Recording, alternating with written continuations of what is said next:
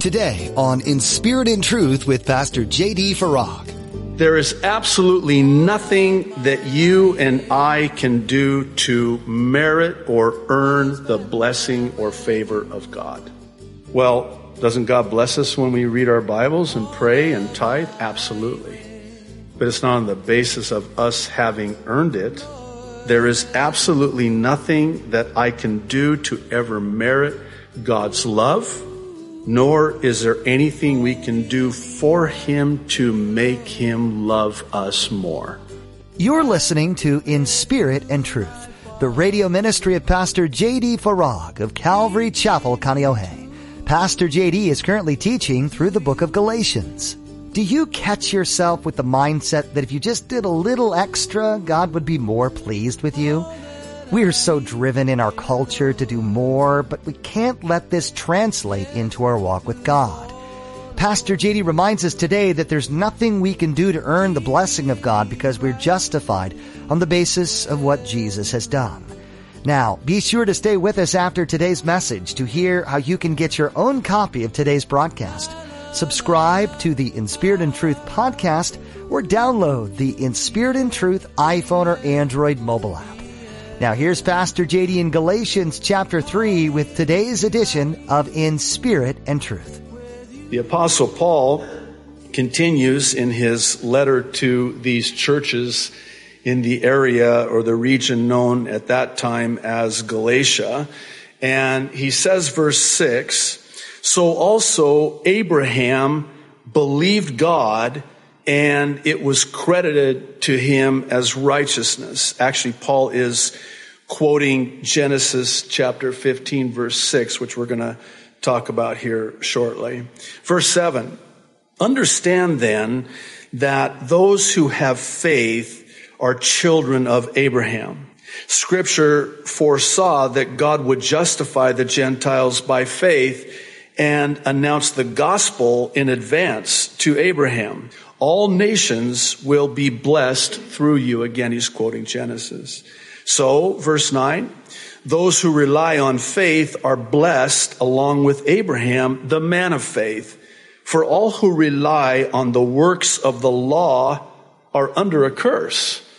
As it is written, cursed is everyone who does not continue to do everything written in the book of the law. Clearly, no one who relies on the law is justified before God because the righteous will live by faith. The law is not based on faith. On the contrary, it says the person who does these things will live by them. Christ, verse 13, redeemed us from the curse of the law by becoming a curse for us. For it is written, cursed is everyone who is hung on a pole or a tree, as some of your translations might render it.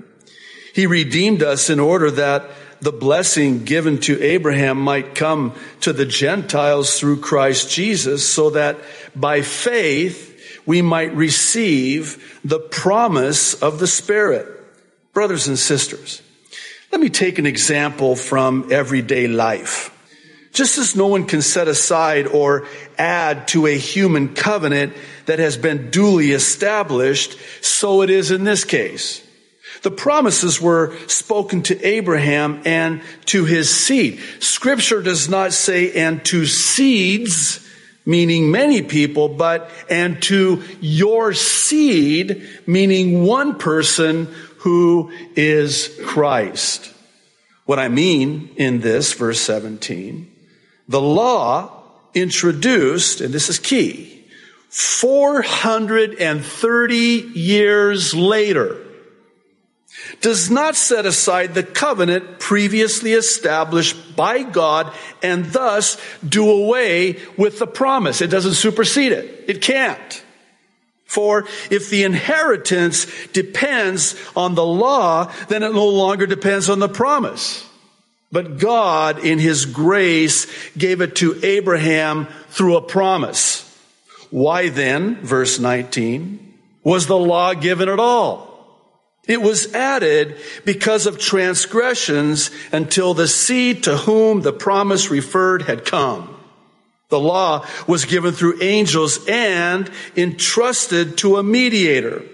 A mediator, however, implies more than one party, but God is one. Verse 21, is the law therefore opposed to the promises of God? Absolutely not. For if a law had been given that could impart life, then righteousness would certainly have come by way of the law. But, verse 22, scripture has locked up everything under the control of sin so that what was promised being given through faith in Jesus Christ might be given to those who, key word, believe. Hang on to that. Before the coming of this faith, we were held in custody under the law, locked up until the faith that was to come would be revealed. So, the law was our guardian until Christ came that we might be justified by faith. Now, verse 25, that this faith has come, we are no longer under a guardian.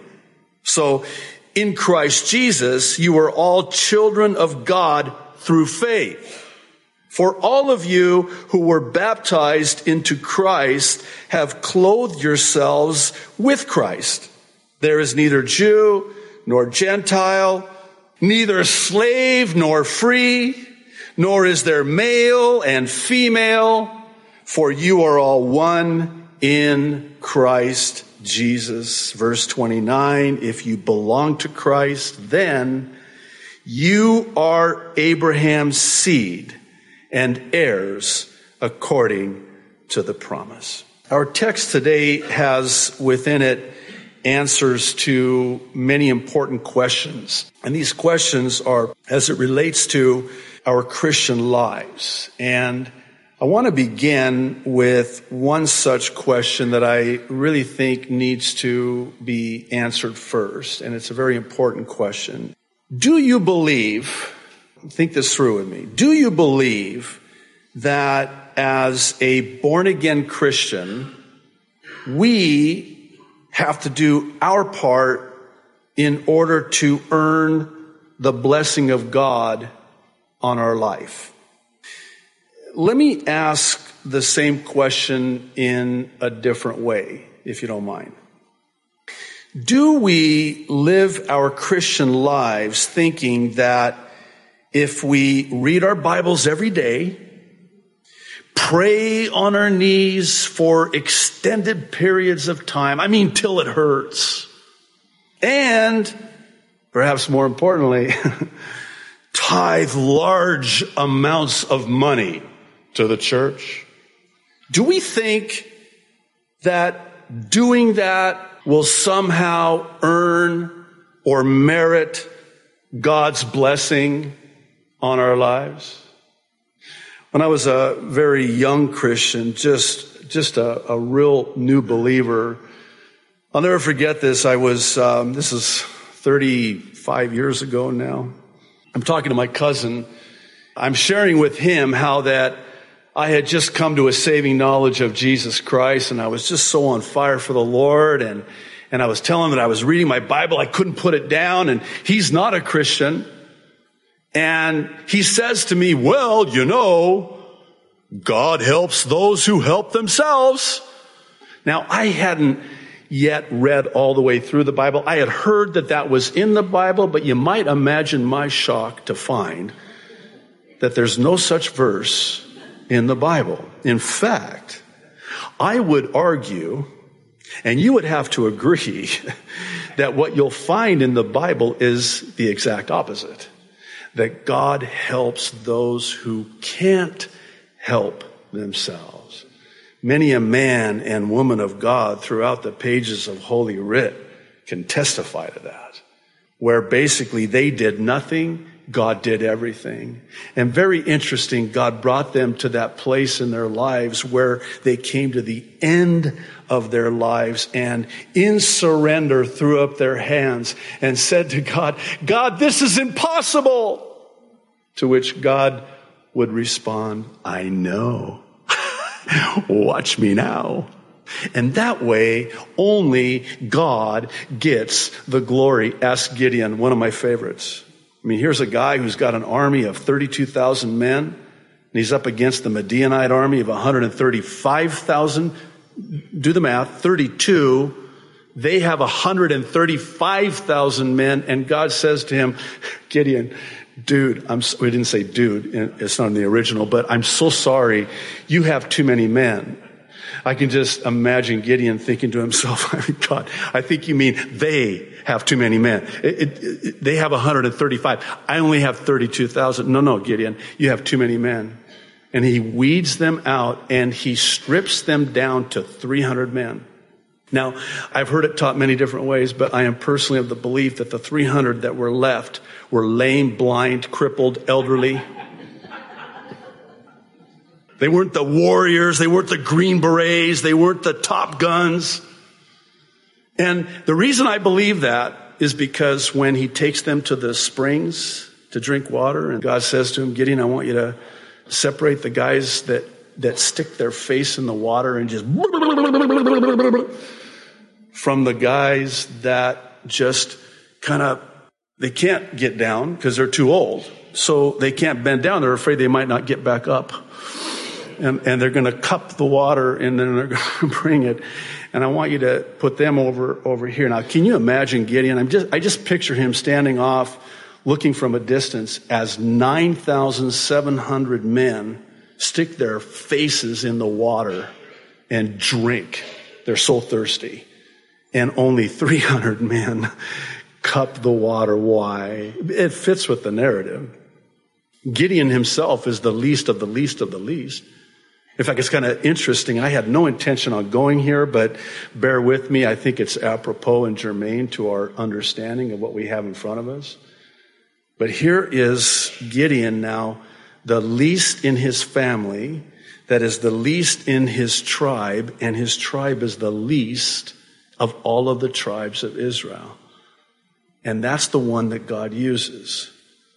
God is going to help the one who can't help himself.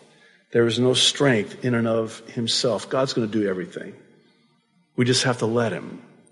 And he's going to take 300. Even if they wanted to, think about it. Can you imagine these guys going back to the camp after this victory over the Midianites, you know, on their walkers? I mean, no disrespect.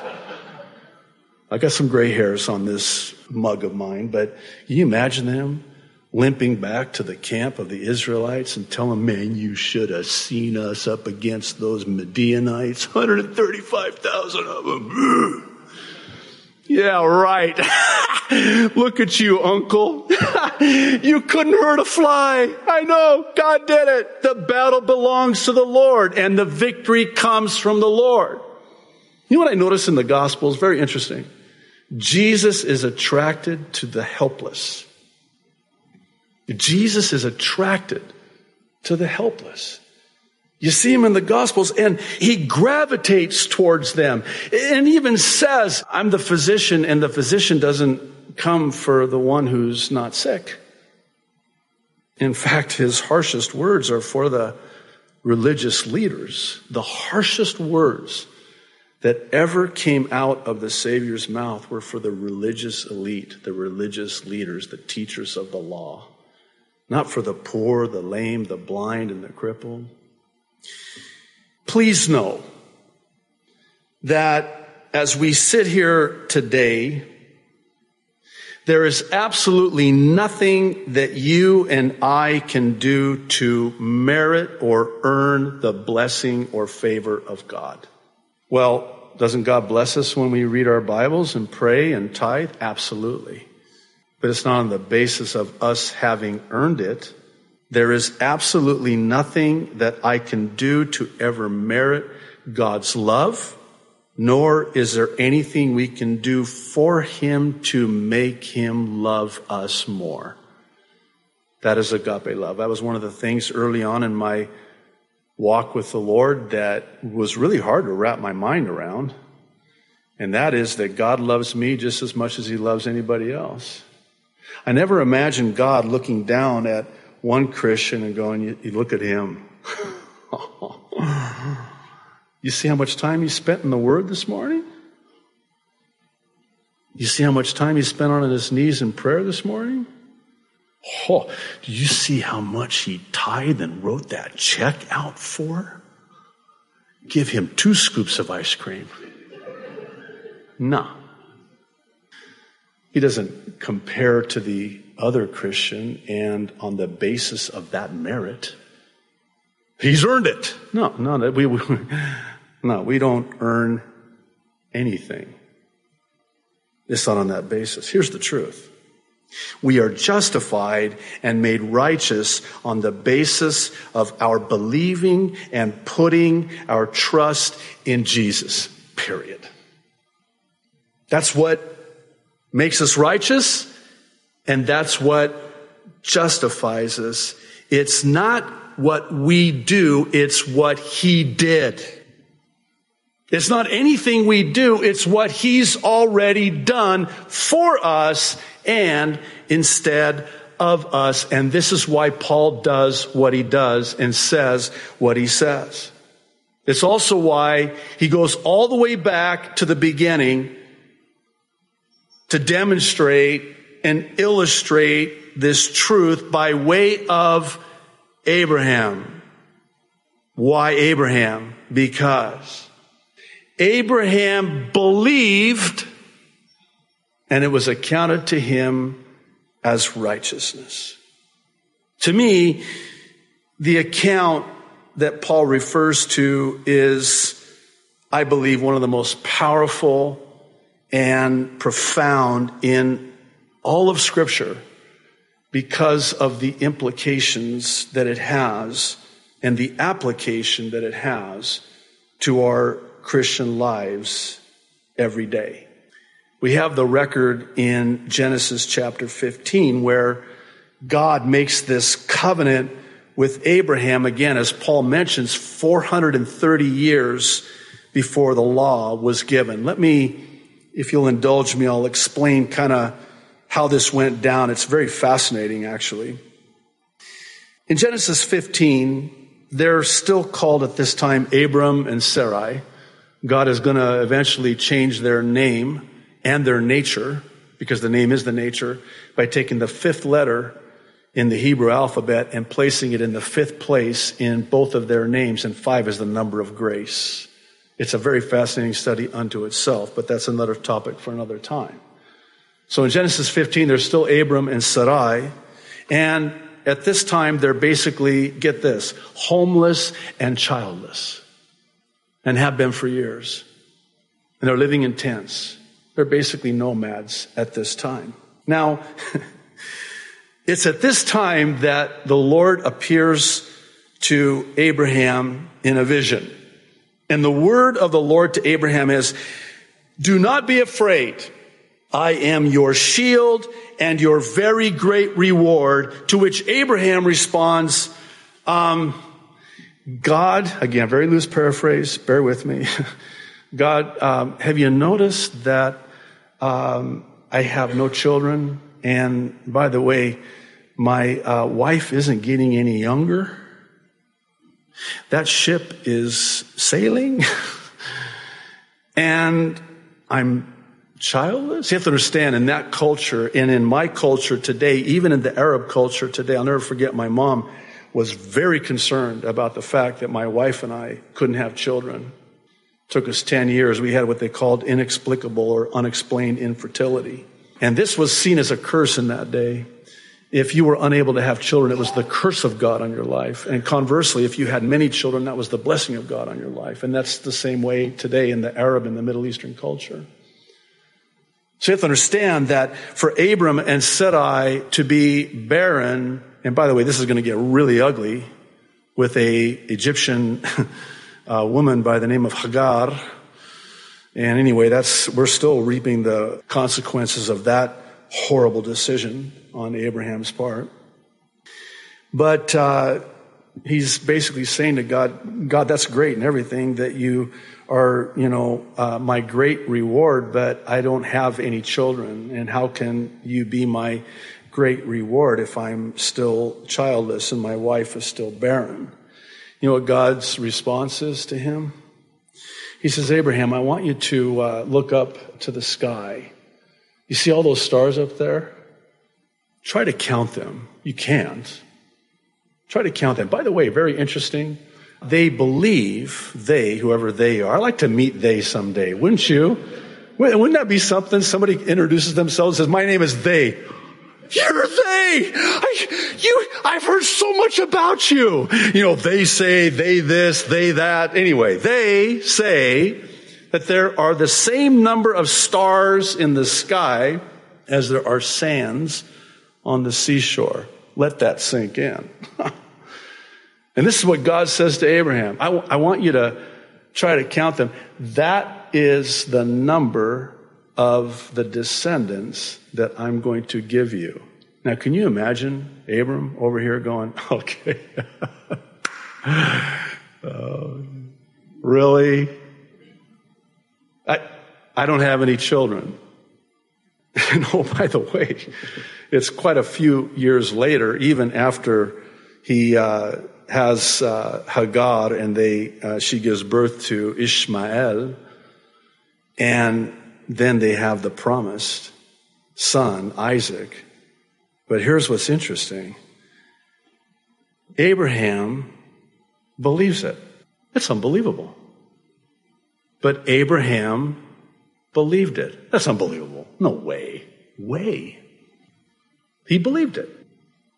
He just simply believed it. And God was so blessed and even impressed, if I can say it that way, that he said, because you believe me, as far out as this is, as impossible as this seems, because you believe me, I will account it unto you as righteousness. And you're not going to do anything to help me. Oh, he tried. Isn't it true when we try to help God out, we just make a bigger mess? I think about Peter in the garden when they arrested Jesus and he tries to help the, the Savior of the world, God incarnate, by pulling his sword out and cutting off Malchus's ear. Jesus is like, Peter, dude, come on, man. He heals the ear using carnal weaponry to fight a spiritual battle. Listen, if you hear nothing else that I say today, hear this. God does not need our help. I mean, there's no verse that says God helps those who help themselves, but there's also no verse that says God needs our help. We don't need to help God. There's nothing we can do. In fact, anything we try to do can make a bigger mess and take God longer to fulfill his promise. Galatians contains many lessons that we can learn from even today. The apostle Paul spent time in this letter encouraging the church to embrace the love and lifestyle of Jesus. While we need to learn and abide by the Bible's principles, we can't become like the Pharisees of Jesus' day, promoting legalism above grace. Jesus came to fulfill the law, and therefore we get to choose to follow him in the way he desires. That's all we have time for today on In Spirit and Truth. You can find more messages from Pastor JD by visiting our website at inspiritandtruthradio.com. Be sure to subscribe to our podcast so you'll receive new messages as soon as they're available. Download our mobile app for Android and iPhone and always have teachings from God's Word right at your fingertips. If you live in or will be visiting the Kaneohe area, why not come join us in person for one of our weekly services? At Calvary Chapel Kaneohe, we desire to share God's Word and love everywhere we go and with everyone who walks through our doors. Come by on Sunday at 8.30 or 10.45 a.m. or on Thursday at 7 p.m. for a time of Bible study and worship under the leadership of Pastor J.D. Farag. We can't wait to meet you, so please introduce yourself. Find out more at inspiritandtruthradio.com by clicking on the link to Calvary Chapel Kaneohe. That's all for today's edition of In Spirit and Truth. There's so much more to learn from the pages of Galatians though, so be sure to join Pastor JD again for another in-depth look. That's next time right here on In Spirit and Truth.